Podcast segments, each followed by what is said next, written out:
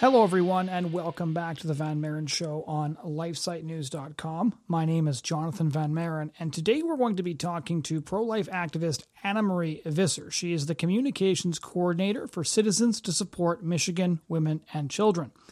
Now, those of you who are not Michiganders might not know what's currently going on in that state. We have a situation where Michigan, like many other states, had trigger laws that restricted abortion that were to go into effect immediately after Roe v. Wade. We also have a Democratic governor, Gretchen Whitmer. Many of you may remember her performance during the COVID 19 crisis, who is campaigning for Planned Parenthood and for the abortion industry.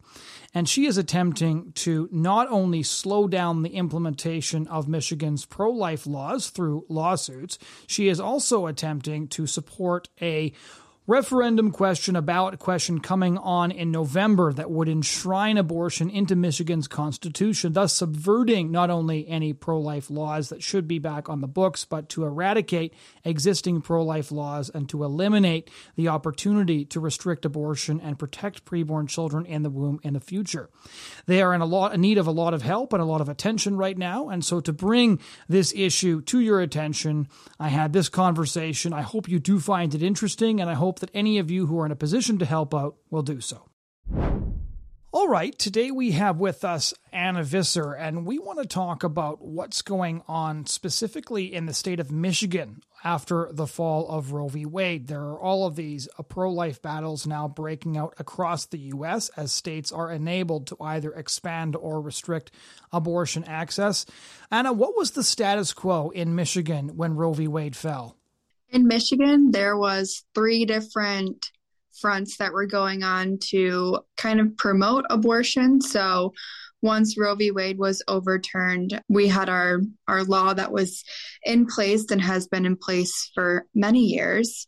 And so, in preparation for that, Planned Parenthood, our governor, and several pro abortion activists knew that this was going to be coming and that our law was still in place. And so they filed several different lawsuits against, you know, against our attorney general, against the law, against our county prosecutors, hoping that it would block the 1931 law. And so Governor Whitmer and Planned Parenthood's lawsuits have been effective in that. We still have injunctions on our law, so we're not able to enforce it right enforce it right now unfortunately. So those are still in place. It's a weekly battle. Those lawsuits are changing every day. And so it's kind of hard to keep up with them but we're working with alliance defending freedom in the court and hoping that we can get those laws back into place soon. And then the the second front that is going on against the unborn and to support abortion is this Reproductive Freedom for All Abortion Amendment, or as we like to call it, the Anything Goes Abortion Amendment. It is Proposal 3 on our November ballot. And so we created the Citizens to Support Michigan Women and Children Coalition. We have several different pro life coalition members who we're all working together to fight against this and all of the radical and very dangerous and very extreme measures that it has in it. And, you know, this amendment would repeal several of our laws that we have in Michigan that protect women, that protect parents, that protect the unborn, that protect children. So that amendment would be very detrimental to Michigan. It is not what we need in Michigan, not what any Michigander wants. It is far too extreme.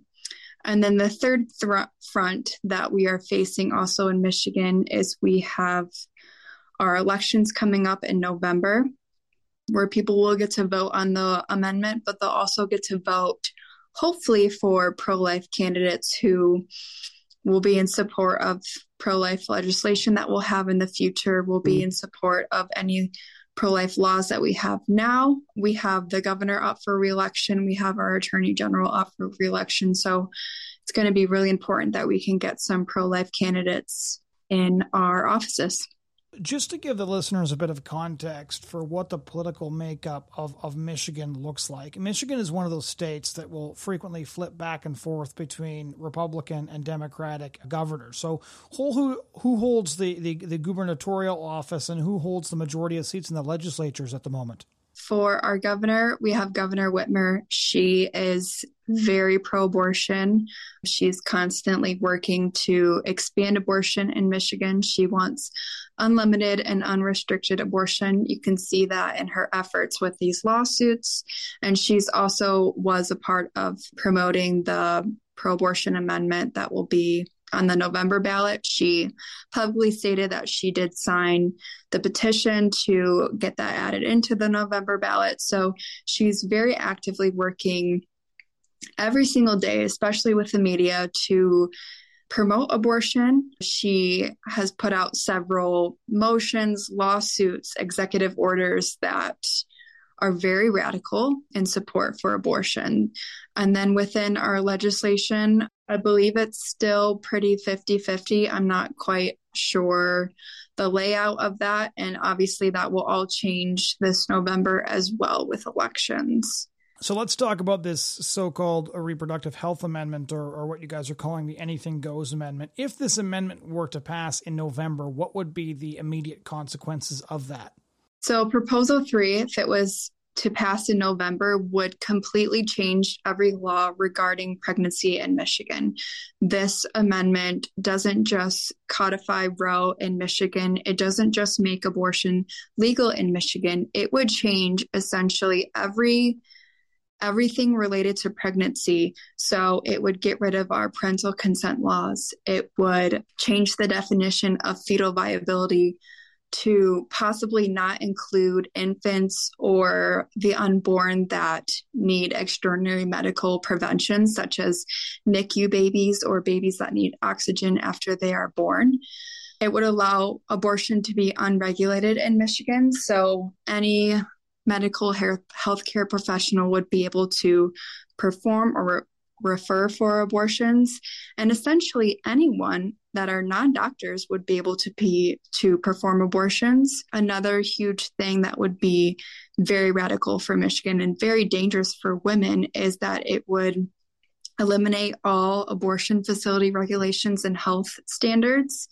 So none of these facilities would be regulated by you know health departments they would have no standards to follow going along with our parental consent point, it would make it so that parents wouldn't have any consent if their minors were receiving abortions and schools wouldn't have to get the okay from parents. School personnel would be able to take their children, their students into, you know, b- abortion facilities to either get abortions or to receive hormone therapy and parents would never have to be notified or get consent.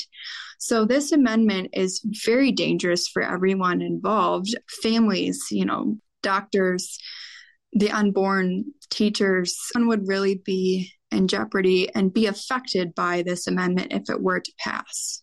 So, just to be clear for the listeners, when you refer to hormone therapy, you're referring to puberty blockers and transition drugs that Planned Parenthood has opened a very lucrative sideline in dispensing. Is that correct? Correct. What's interesting is how radical this proposal is in a state that has flipped back and forth between between conservative and, and liberal legislators. Where do the average Michiganders stand on the abortion issue?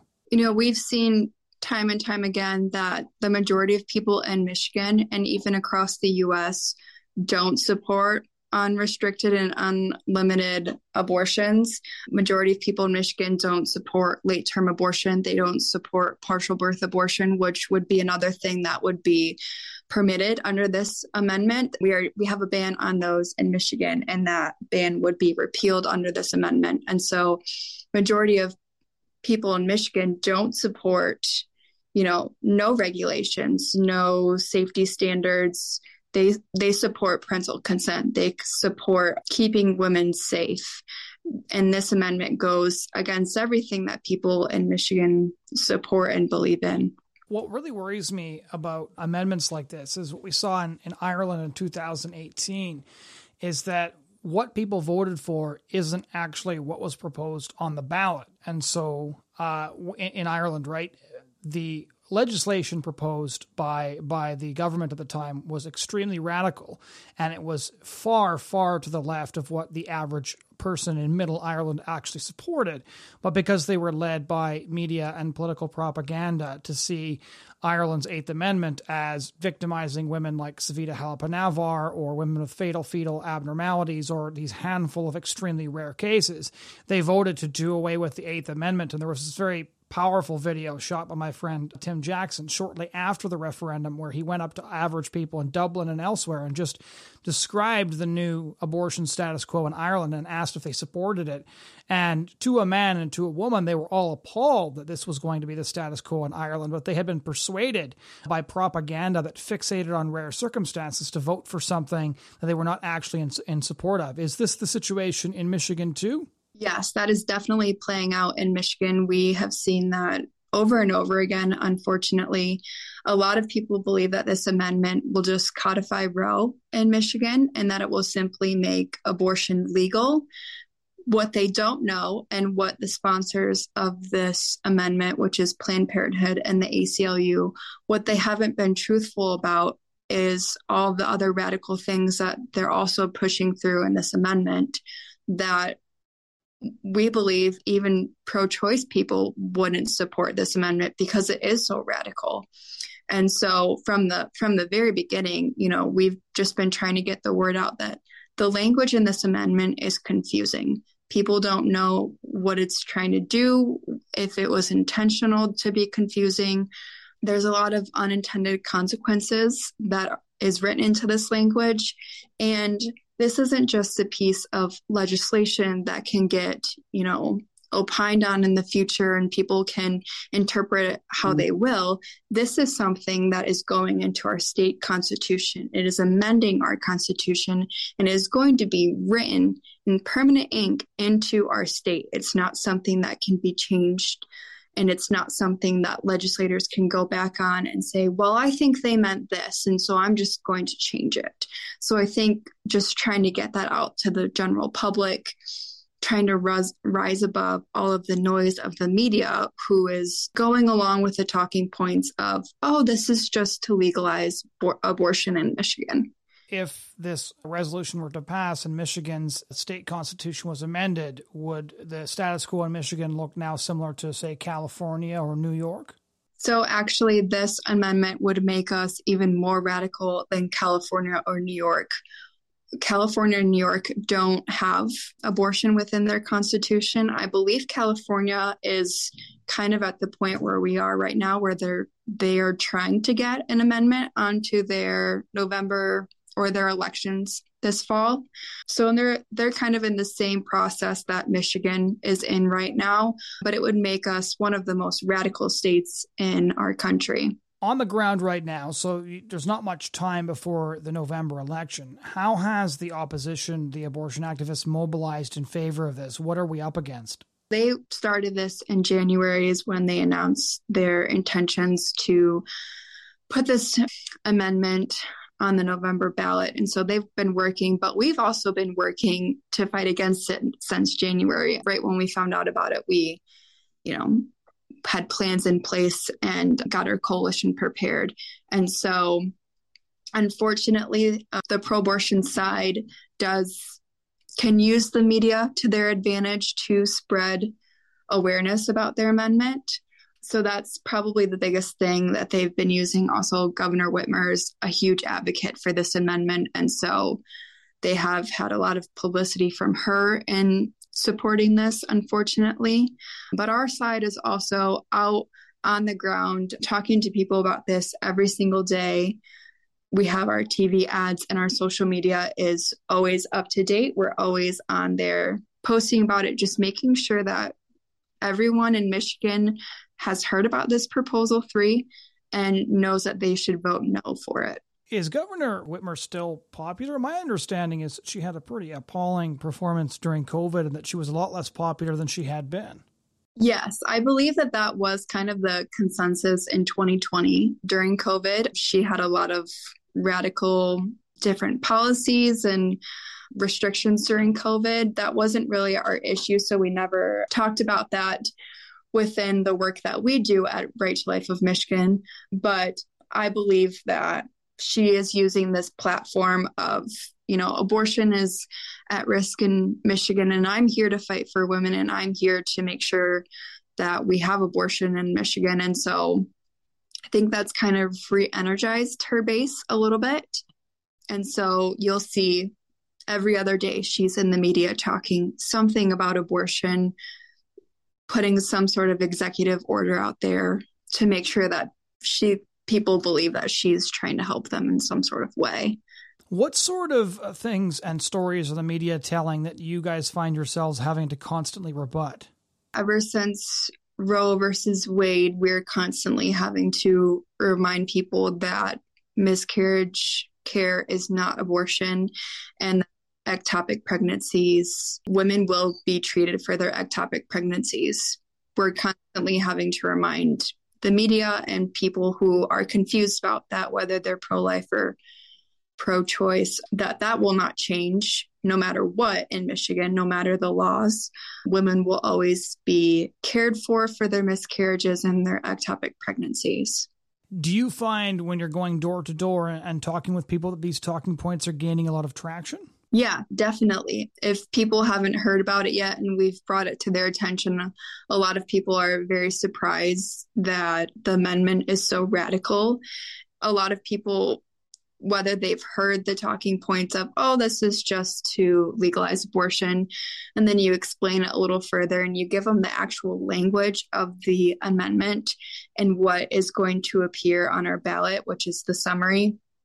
And they read it and they say, oh, I, you know, that makes so much more sense. I definitely don't want to vote for that. How many people would you say that you've managed to reach with your campaign so far? We've been able to have a wide reach because we do have 17 plus coalition members within the Citizens to Support Michigan Women and Children Coalition. We also have a really great base, Right to Life of Michigan, with our, I think we have a little over 100 affiliates across the state who are doing an amazing job at making sure that their communities whether that be their churches or schools or whatever organizations they're able to reach out to that they're handing out flyers, they're educating people, they're making sure people see our ads, whatever it may be. There's a lot of effort going on right now to just get the word out and to spread it to vote no on proposal three. So let's talk about this coalition for a minute. I know a, a couple of groups involved with the, the coalition, and I think close to yeah, like 11, no, nine years ago, I actually spoke at a Michigan Right to Life dinner when they unveiled one of their TV ads. And, and some of the ads that, that, that Michigan Right to Life produces are just magnificent. I think it was called Start with Life, was the one that they unveiled at that time. What kind of groups are, are part of your are part of your coalition going forward? We have, I think, around 17 or a little bit more different coalition members. We've tried to really encompass you know the general population population within this coalition. So we have you know the knights of columbus protect life michigan who does a great job at reaching our campuses and high schools in michigan. We have nurses for life. We have the michigan catholic conference who is one of our partners within this coalition. So they are helping sponsor this coalition with us. I know we have a couple pregnancy resource centers within there. I know we have just a couple other pro life organizations on the east side of the state, and they've all been really helpful in trying to get the word out to their base and to their volunteers and then being able to spread it even even beyond that to people that aren't pro life just the general population so let's talk about what the campaign looks like in detail. So you talked about you got TV ads, of course, social media is is a really important way of reaching people despite how difficult it often is for pro-lifers to utilize those platforms as effectively as as say others could. What is the what does it on the ground look like if you're trying to both persuade voters and get out the vote? What are the ways that you're doing that? first and foremost, you know, we do have our social media and our TV, but on the ground, I would say just our base does a really good job of that from Right to Life. And I know all of our other coalition members also have their own base. And so, you know, I think we start out by just slowly getting it out to our volunteers and then using whatever events we were having or whatever activities we already had planned to just spread it a little further. We're really trying to focus on door knocking and then just being able to reach the people that we don't have interactions with every day has been really important. So door knocking's been really big. Protect Life Michigan does a great job of just going out on the streets and talking with people and having conversations with the general public. So that's been really helpful as well. What kind of conversations have been happening door to door? I've done a lot of door knocking in, in, Canada, in Ireland, and elsewhere, and it's always really interesting that different places fixate on on different things. And what what is it like to door knock in a in a post Roe world? I think this effort is a little different compared to when you think about Roe v. Wade or you think about pro life door knocking in general. You know, whether you are pro abortion or pro life, whatever you may classify yourself as, it's important that you you know read the information and that you know about it regardless of where you find yourself because at the end of the day a lot of people who are pro choice are going to vote no on this because it is so radical, because it does take away their. Um, their rights as parents for their children does take them completely out of the conversation when talking about abortion or hormone therapy or anything related to sex. It's going to take the parents out of that. And so, you know, even even pro abortion or pro choice doctors OBGYNs. These are the people who are going to have to take a st- step back and say, wait a minute, I care about the safety of women. I don't want them in danger. And I don't think having a massage therapist perform an abortion on them, a late term abortion on them, because that will be allowed under this amendment, I don't think that's best for the women. I don't think that's in their best interest. And so, kind of gearing the conversation more towards this is the reality of Michigan, and this is what at stake, and this is how dangerous and how extreme this amendment is. And no matter who you are, or where you are in your life, or what you, if you're pro choice or pro not, pro choice or pro life, you need to think about this and learn about it and really contemplate what that would mean for Michigan. So, do you find that pro choice people, upon hearing what's in the amendment, are actually willing to vote against it, even though there's going to be a lot of pressure from their side to vote for it, anyways? Within the last couple months, we've really tried to focus on having conversations with everyone on the spectrum of this debate. And a lot of pro choice people say, you know, I like, I want my parental rights. I want women to be safe. I want there to be abortion facility regulations and health standards and just being able to see in the past where you know other states took those took those laws and regulations out and it went poorly being able to show them that. And so they have said you know i i'm not going to vote for this even though i am pro abortion or pro choice and i i want abortion for michigan i'm still not going to vote it because this is not the way to get there. What do the polls look like right now? Polling is tricky, especially when, you know, it depends on who does it.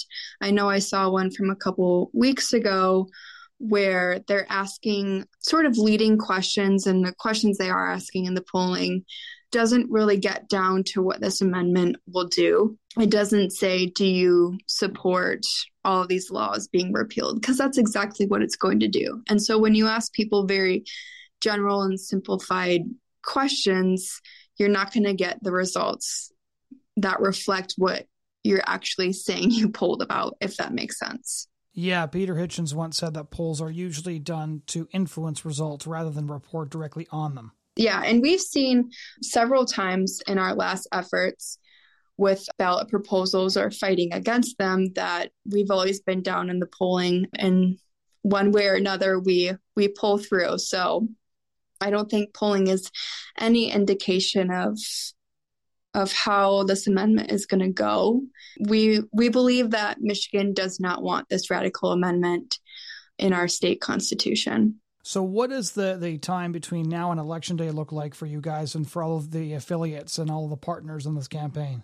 It's going to look very busy. We are dedicated 100% of the time. All of our time and effort is going into fighting this amendment, into making sure we reach as many families, houses, as possible our door knocking our our tv ads our social media just making sure that we get as much content out as possible making sure that we, you know, we're there for people when they have questions, we're able to explain it. So just really focusing all of our effort into fighting this amendment is what we're going to be doing for the next month. Where can people find your social media? Where they where can they track this campaign and how can they help? Our website is support miwomenandchildren.org. You can find all of the information, our social media graphics, any explanation if you're confused about the amendment or you can read the original language within there. You can find any educational materials,